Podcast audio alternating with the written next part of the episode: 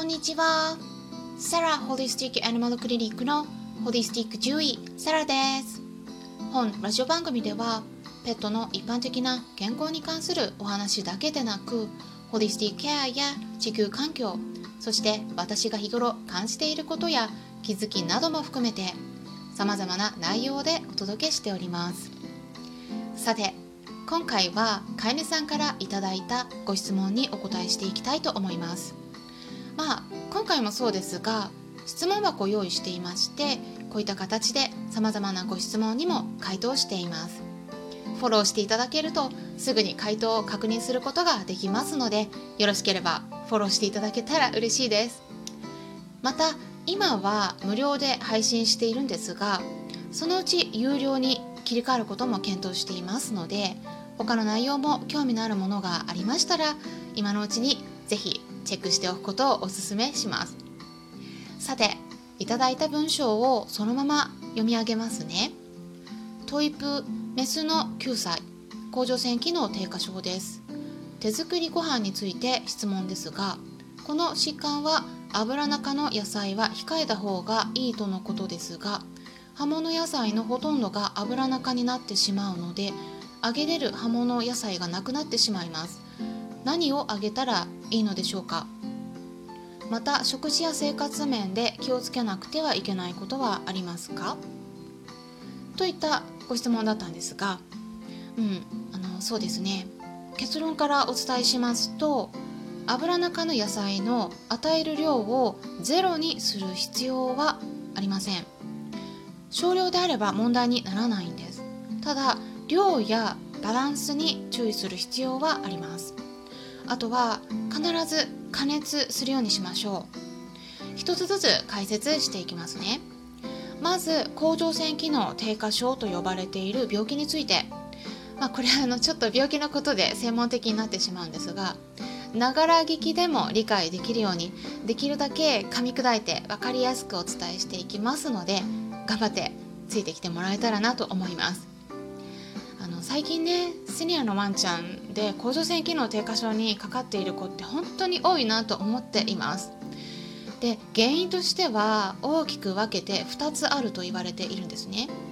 まず遺伝が主に関連していると言われている、まあ、自己免疫性とも言われるんですが甲状腺の炎症を起こすタイプ。これが50%前後半分くらいでで残りの45から50%くらいと言われているのがあの原因不明のタイプです。でこの病気になりやすいと言われている犬種として日本に多い犬種に絞ってお伝えしていきたいと思うんですがあのワンちゃんを飼っている方はご自身の犬種飼ってる子が中に入っていないかどうか聞いてぜひ確認してみてください。いきますね。まずマルチーズ。そしてゴールデンレトリーバービーグルコカルスパニエル結構ありますよシャトランシープロックシベリアンハスキーボーダーコリーチワワポメラニアンミニチュアピンシャーヨークシャテリアボストンテリア、ウェルシュコーギー、ミニチュアシュナーザー、キャバリアなどが挙げられます。どうですかね皆さんが飼っているワンちゃんがこの中に入っていたらちょっとね気をつけてあげてください。ただ個人的にはあのトイプードルも多いなという印象はあります。甲状腺機能低下症ってどんな病気でしょうか？それは甲状腺と呼ばれる昆虫の蝶々のような形をした臓器が首のところにあるんですね。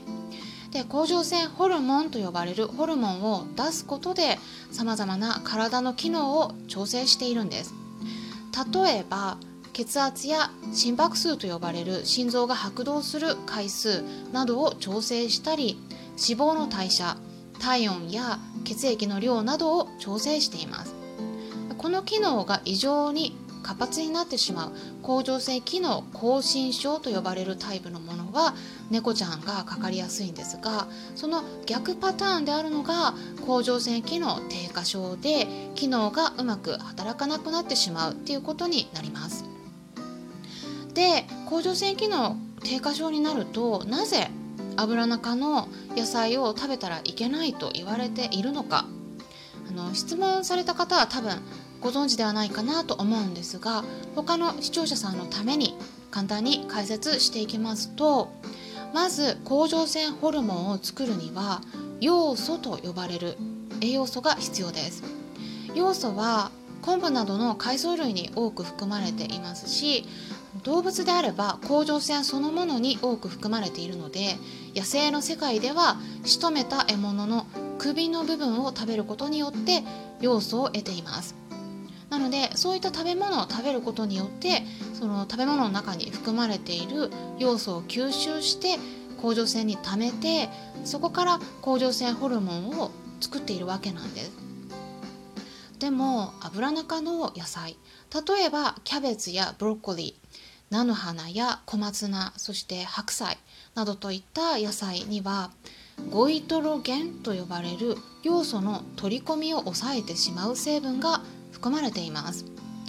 実はこのゴイトロゲンっていうのは油中の野菜だけでなくて大豆やいちごほうれん草やさつまいもなどの中にも含まれています。